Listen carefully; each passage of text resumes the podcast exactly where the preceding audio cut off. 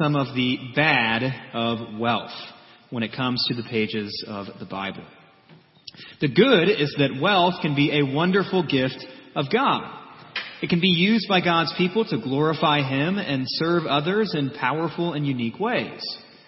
But the bad of wealth is that because we're sinners, wealth can pose great temptations for us. We can be tempted to worship our wealth as a false idol rather than the one true God. We can be tempted to love our wealth more than anything else in this life to the point of greed.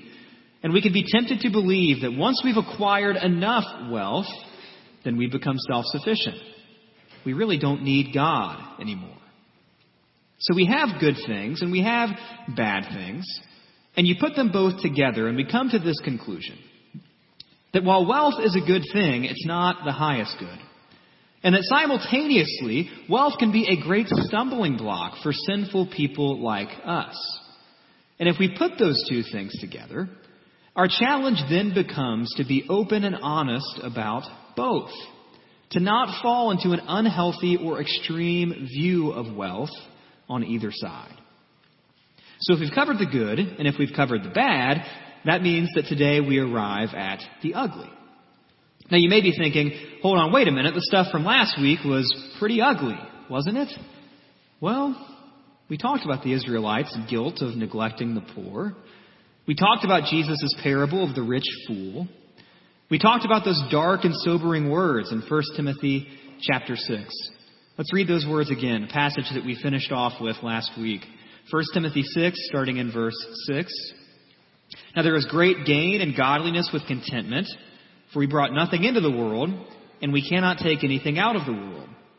But if we have food and clothing, with these we will be content.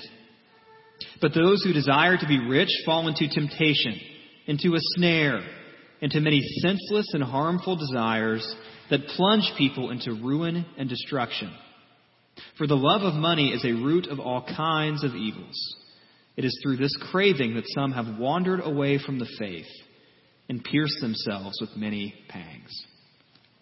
Sounds pretty ugly. Those are dark words. So, yes, the stuff that we talked about last week was ugly. But today we're going to do something a little bit different. Today we're going to see some real life examples of the temptations that we discussed last week. We're going to look at several different stories in Scripture. And these are stories about real people. These are not parables. They're not hypotheticals. They're not fairy tales. They're not just made up stories. What we read today are real people who fell into the temptations that we discussed, the snare, the trap that Paul warns us about when it comes to wealth. Now, why are we going to read stories like these? Stories that are heart wrenching, stories that are ugly and uncomfortable. Well, for the same reason that God saw fit to include them in His Word. We're going to read them because they serve as a warning for people like us. And God, in His grace, has given us these stories that we might not fall into the same trap. So open your Bibles to Exodus chapter 32. Feel free to use the Bibles that we provide if you didn't bring one, and if you don't own a Bible, take that one home with you. But before we read in Exodus 32, let's pray together as a church. Father, thank you for this morning. Thank you for this time that we have together. Uh, thank you for the week in and week out of worship. Um, that when things in other areas of life are crazy, when things are falling apart, when things are unpredictable, we know that every single week we can come here and we can be reminded of your love for us. We can be reminded of your character. We can be reminded of what your Son did for us. We can be reminded of the Holy Spirit you've given us, that we can read your word, that we can take communion. And Father, again, in lives and worlds and schedules and calendars that are really, really crazy sometimes, it's so comforting and it's so encouraging to to come together and simply be here and worship. So, Father, I pray as we do that this morning that you would give us open hearts, give us open minds, give us open ears to hear what it is that you have to say to us. I pray that your Spirit would be amongst us, that we would be submissive to your word, as hard as that can be at times, And I pray that as we leave here, we would be more eager and more challenged and just have a stronger desire to know you and love you and to be known by you and to be loved by you as we go out into this world. We pray for the requests that are on our prayer board out in the lobby or listed in the bulletin. Watch over those people, those concerns, those needs. You know what they are, and we pray that you would address them how you see fit. And thank you for your Son who died for us, the whole reason that we're here today and every other Sunday. We ask all these things in His name. Amen. Well, our story begins in the book of Exodus with Moses on top of Mount Sinai speaking with God. This is a very lengthy conversation. It's an incredibly important conversation because God is giving Moses his law. Meanwhile, Aaron, Moses' brother, second in command, is watching over the people down below at the bottom of the mountain. And the longer this conversation goes on between God and Moses, the more restless the people get. They start to wonder when Moses is ever going to be done, if he's ever going to come back down again. And we pick up in chapter 32, verse 1. When the people saw that Moses delayed to come down from the mountain, the people gathered themselves together to Aaron and said to him, Up, make us gods who shall go before us. As for this Moses, the man who brought us up out of the land of Egypt, we do not know what has become of him. So Aaron said to them, Take off the rings of gold that are in the ears of your wives, your sons, and your daughters, and bring them to me. So all the people took off the rings of gold that were in their ears and brought them to Aaron. And he received the gold from their hand and fashioned it with a graving tool. Remember that part. Fashioned it with a graving tool and made a golden calf. And they said, these are your gods, O Israel, who brought you up out of the land of Egypt. When Aaron saw this, he built an altar before it. And Aaron made proclamation and said, Tomorrow shall be a feast to the Lord. And they rose up early the next day and offered burnt offerings and brought peace offerings. And the people sat down to eat and drink and rose up to play. Maybe you've heard it said before that a bored person is a dangerous person. Well, that proves true in this story. The people are bored as they wait for Moses, and as they wait, they have no problem finding a way to get into trouble. Again, they don't know if Moses is going to come back down or not. They don't know how long it's going to take, so of course they ask Aaron to make them a god to worship. Now, this, of course, is in direct violation of the Ten Commandments that we read just a few chapters earlier. We talked about several of them last week. God told them not to worship other gods. God told them not to make images of him or any other God, and yet that's exactly what the Israelites do. How quickly they forget. Now, the whole story is sad of Exodus 32, but there's one particularly sad irony here. All that jewelry that Aaron collected, the earrings, the gold that he got from the people to make this golden calf, where'd that jewelry come from? I mean, they were slaves in Egypt, so it's not like they were living large when they were there, right? Where would they have gotten all this stuff? Well, if you remember, God gave it to them when they left. God told them to plunder the Egyptians on their way out of slavery. Think about that the Israelites take the very gifts that God gave them. They take the things that God blessed them with, and they use it as a direct act of betrayal against God Himself. It's heartbreakingly ironic. Now, there, of course, would be great consequences for this sin of the Israelites. God almost obliterates the people for their sin until Moses intercedes on their behalf. And then look at when Moses confronts Aaron, second in command. Even Aaron lacks the leadership, lacks the humility to own up for his sin. Exodus 32, verse 21. And Moses said to Aaron, What do these people do to you that you have brought such a great sin upon them? And Aaron said, Let not the anger of my Lord burn hot. You know the people that they are set on evil. These are bad people, Moses. You know that. For they said to me, Make us gods who shall go before us. As for this Moses, the man who brought us up out of the land of Egypt, we do not know what has become of him. So I said to them, Let any who have gold take it off. So they gave it to me, and I threw it into the fire, and this is the best part. And out came this calf. Poof! I don't know, Moses. I, I don't know. I definitely did not fashion it with a graving tool, if that's what you're thinking. That was not me at all. None of the people own up for their sin. Every single one of them is rebellious. You can't blame God for saying, you know what, Moses, forget those people. I'll make a great nation out of you. Don't worry about them. I'll take care of them. And yet, God, purely in His grace, purely in His mercy and His patience, He doesn't give up on these stubborn, rebellious people. God forgives them. But that doesn't mean their relationship has been unharmed.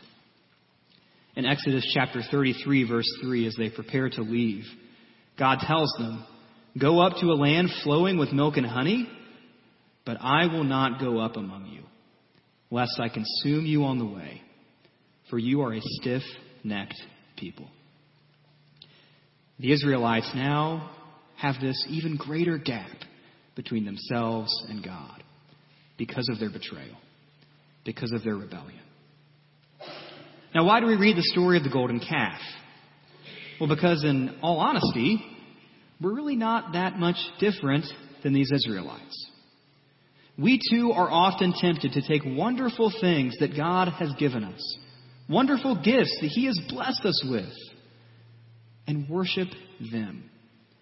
Make them into our idols, rather than worshiping the God who actually gave them to us in the first place. We are all too susceptible to love the gifts that God gives more than we love God Himself.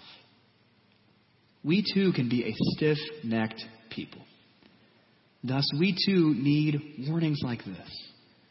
And we too need God's grace. Now, thankfully, God is just as gracious now as He was back then. That God can show grace to people who are tempted to worship gifts rather than worshiping Him. And that's good news for all of us. So that's story number one. Story number two. This time we begin with a man named Ahab. Ahab is a wicked king of Israel who directly opposes God. His wife is no better. In the words of theologians Rod Stewart and the Small Faces, you know she is a mean old Jezebel, Ahab's wife. Now, as king, Ahab already has great wealth. He is doing very well for himself.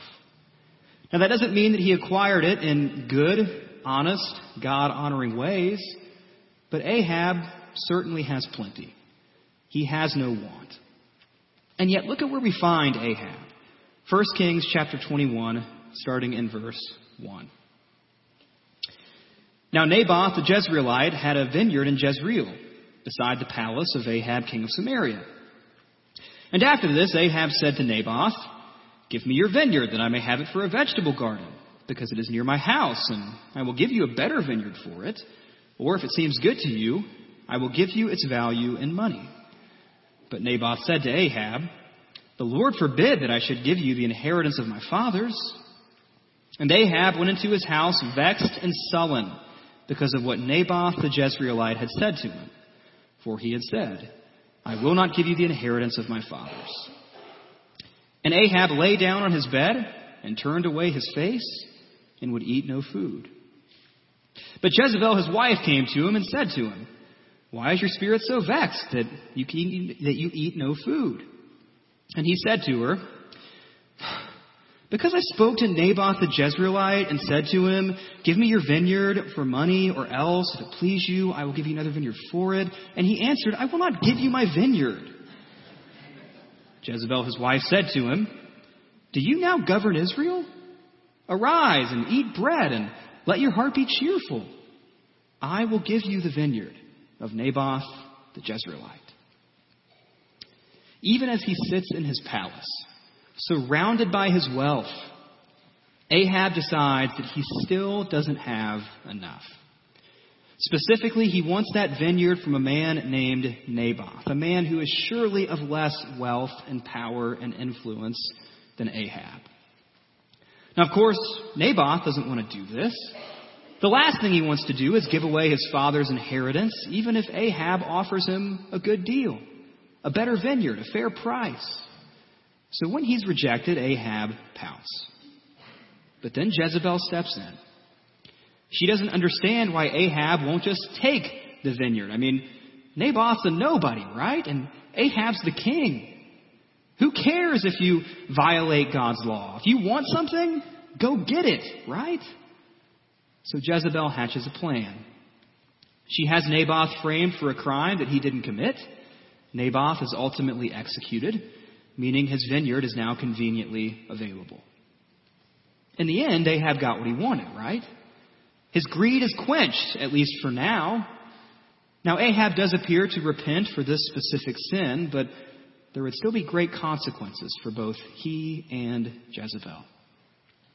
Ahab is killed in battle in spite of his cowardly attempts to disguise himself. Ahab's sons follow in his footsteps of wickedness. As a result, the kingdom is thrown into even more chaos. God eventually fulfills his promise that Jezebel and the rest of Ahab's house would come to a gruesome end. And Ahab goes down as a legend, one of the most wicked kings in all of Israel's history. So we have two stories. The first, the golden calf, is clearly a story about wealth as an idol. Our second story, Naboth's vineyard, is very much a story of greed. And as we saw in this story with Ahab and Jezebel, greed makes you do some awful things, doesn't it? Things that don't just affect you, things that affect the people around you as well. But again, we should be careful not to hold up our noses at people like the Israelites or even someone as wicked as Ahab. Because if we're really honest about it, we are just as susceptible as they are to the temptation of greed. The temptation of never having enough and doing whatever it takes to get more, no matter how wicked the deed might be. So, story number three. We begin with a man named Solomon this time around. Yes, that Solomon, the son of David, the humble king who at the beginning of his reign didn't ask God for riches, didn't ask God for power, didn't ask God for women or influence. He asked God for wisdom. But sadly, it appears that Solomon didn't finish quite as well as he started. It's summed up in 1 Kings 11, verse 6. Solomon did what was evil in the sight of the Lord and did not wholly follow the Lord, as David his father had done. Over his reign, as Solomon acquired more wealth, more power, more fame, more women, Solomon abandoned God.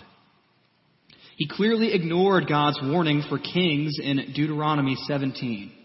Well before the Israelites ever had a king, God said, if you have a king, when you have a king, here are some things you should be aware of. He shouldn't acquire too many horses for himself. He shouldn't acquire too many wives for himself, lest his heart turn away. And he certainly shouldn't acquire for himself excessive silver and gold. And yet, that's exactly what Solomon did. Now, why does God give that warning in Deuteronomy 17?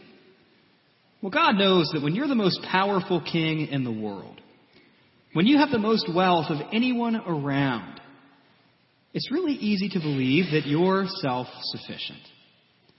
It becomes really easy to believe that you don't really need God anymore. That's the trap that Solomon fell into. He became so rich, so beloved, so revered, so successful, that he thought he could handle things without God. Now, once again, maybe you're noticing the theme. We're not always very different from him are we? How many of us have prayed fervently when money is tight, when things are going wrong, when life is falling apart? But then once we get under control, once we figure things out, once all the right stuff falls into place where it needs to be, we push God back off to the side. God, don't call us, we'll call you whenever we need you, whenever we're in trouble again. But for now, take a rest. I pray that we would heed the warning, that we would heed the example of Solomon, not to believe that our wealth makes us self sufficient. We've read three ugly stories of real people giving into the temptations that come along with wealth. The Israelites worshipped it, Ahab became greedy for more of it, and Solomon bought the lie that it made himself sufficient. Now, I'm sure you're sitting here this morning and you have your own stories that you can think of with these various temptations. Stories of friends or family members, celebrities, athletes, you know, the easy targets or maybe even your own story. Stories of falling into the trap that Paul warned us about in 1 Timothy the senseless and harmful desires of riches. But there's one more story I'd like to read today. And at first glance, it may not appear as ugly as the three we've read so far the Israelites, Ahab and Jezebel, Solomon. But really, this story may be the most heartbreaking of all. We find it in Matthew chapter 19, starting in verse 16. And behold, a man came up to Jesus, saying, Teacher, what good deed must I do to have eternal life? And Jesus said to him, Why do you ask me about what is good? There is only one who is good. If you would enter life, keep the commandments. The young man said to him, Which ones? And Jesus said, You shall not murder, you shall not commit adultery, you shall not steal, you shall not bear false witness, honor your father and mother, and you shall love your neighbor as yourself. But the young man said to him, All these I have kept. What do I still lack? Jesus said to him, If you would be perfect, go. Sell what you possess and give to the poor and you will have treasure in heaven. And come, follow me. When the young man heard this, he went away sorrowful, for he had great possessions. A rich young man approaches Jesus, a man who, by all the standard definitions of his day, is totally righteous. He's followed all the rules, he's kept his nose clean, done all the right things, the kind of guy you'd like to bring home to mom and dad. He's done pretty well for himself. And yet, this young man rightly senses that something is still missing. Even though he's done all the good, all the right stuff, he still feels like there's something off. He still knows that there's something that he lacks. And Jesus' guidance to him is pretty clear. Sell everything you own Give to the poor and follow me. But what's just as clear as Jesus' teaching is this man's rejection. He walks away sorrowful because he had great riches. Now, again, what makes this story so ugly? Uglier than the Israelites or Ahab and Jezebel or even Solomon. Well, what makes this story so ugly, what makes it so sad, is that we see a man who understands that his righteousness isn't enough. We see a young man standing directly in front of Jesus, looking Jesus right in the eye, staring down God's answer to the problem of his lack of righteousness. And Jesus invites this man to follow him, to find the answer he's been looking for, to finally have peace with God, to find that thing that he lacks, to finally have treasure in heaven that moth and rust will not destroy. And yet the man walks away. When he's forced to choose between God and money, he chooses his money. This is a real life example of Jesus' teaching that no man can serve two masters. He will love one and hate the other. He will embrace one or reject the other. Now let's be real. I doubt any of us has ever felt the need to choose between God and wealth. And that's not necessarily because God would never ask.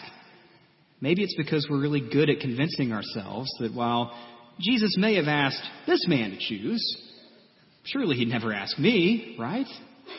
I mean, that would just be unreasonable. That's almost as impractical as asking someone to take up a cross, and Jesus would never do that, right? And if we can even get to the point of considering that God might actually ask someone to do that, that God might actually even ask me to do that, well, that's when we say to ourselves, well, if he ever did, of course I would give up my wealth. Of course I would sell it all and give to the poor and follow him. But would we? Really? I mean, if we're honest about it, we probably have a little bit more of that rich young man in us than we'd like to admit. But nevertheless, may we heed the warning of the rich young man. We see the sins of idolatry, greed, and self sufficiency. We see that real people fall into these traps. People like the Israelites, and Ahab and Jezebel, and Solomon, and the rich young man, and people like you, and people like me, too. And as we read some of the claims that Jesus makes on his disciples in the New Testament, and specifically the command he issues to this rich young man, when we read words like these, we are forced and challenged to examine where our loyalties lie. We're forced and challenged to consider whether or not those temptations that we talked about are taking a little bit more hold in our lives than we might like to admit. Because it's still true that no man can serve two masters. He will hate the one and love the other. That was true of the rich young man, and that's also true of us. Now, you hear stories like this, and you get a little bit uneasy, right? Sounds too extreme. Sounds ridiculous. Well, take heart. You're not alone. Look at how the disciples respond to Jesus' teaching when the rich young man walks away. Verse 23 of Matthew 19. And Jesus said to his disciples, Truly I say to you, only with difficulty will a rich person enter the kingdom of heaven. Again, I tell you, it is easier for a camel to go through the eye of a needle than for a rich person to enter the kingdom of God. When the disciples heard this, they were greatly astonished, saying, Who then can be saved? That might be the question that we're asking ourselves right now. But Jesus looked at them and said, With man, this is impossible. But with God, all things are possible. The good news here is that Jesus invites wealthy people like us to follow him. Jesus invites wealthy people to be his disciples. And Jesus also makes it clear that with God, all things are possible. Salvation isn't based on human merit. It's not based on proving ourselves. It's not based on earning it. So, yes, even a rich person can be saved. And that's good news. But don't think that that negates the command Jesus issued to the rich young man. Don't take verse 26 as a license to hold on to your wealth the way the rich man did. Because it's still true that no man can serve two masters. So, in the time that God sees fit for us to have wealth, may we use it in service to Him, our one and only true Master. We'll talk about that more next week. And one more word of warning. May we be prepared to hold on loosely to our treasures. Because we never know when we might really be forced to choose where our loyalties lie. But the good news is, if that day ever comes, we'll really have nothing to fear. Because we have an inheritance that is far greater than any treasures here on earth. We have treasures in heaven that are far greater than any wealth we can acquire here. And we have a Lord who can save us, because with God, all things are possible. Even a rich person can be saved, and even a rich person can be a disciple of Jesus. So I pray this morning as we leave that we would be reminded of our identity as disciples, and that our story wouldn't be a story like the Israelites, or the story like Ahab and Jezebel, or a story like Solomon, but that we would be Christ's disciples no matter what it costs us. That we would serve one true master. And that we would look forward to treasures in heaven, even if it means losing our treasures on earth. Let's pray.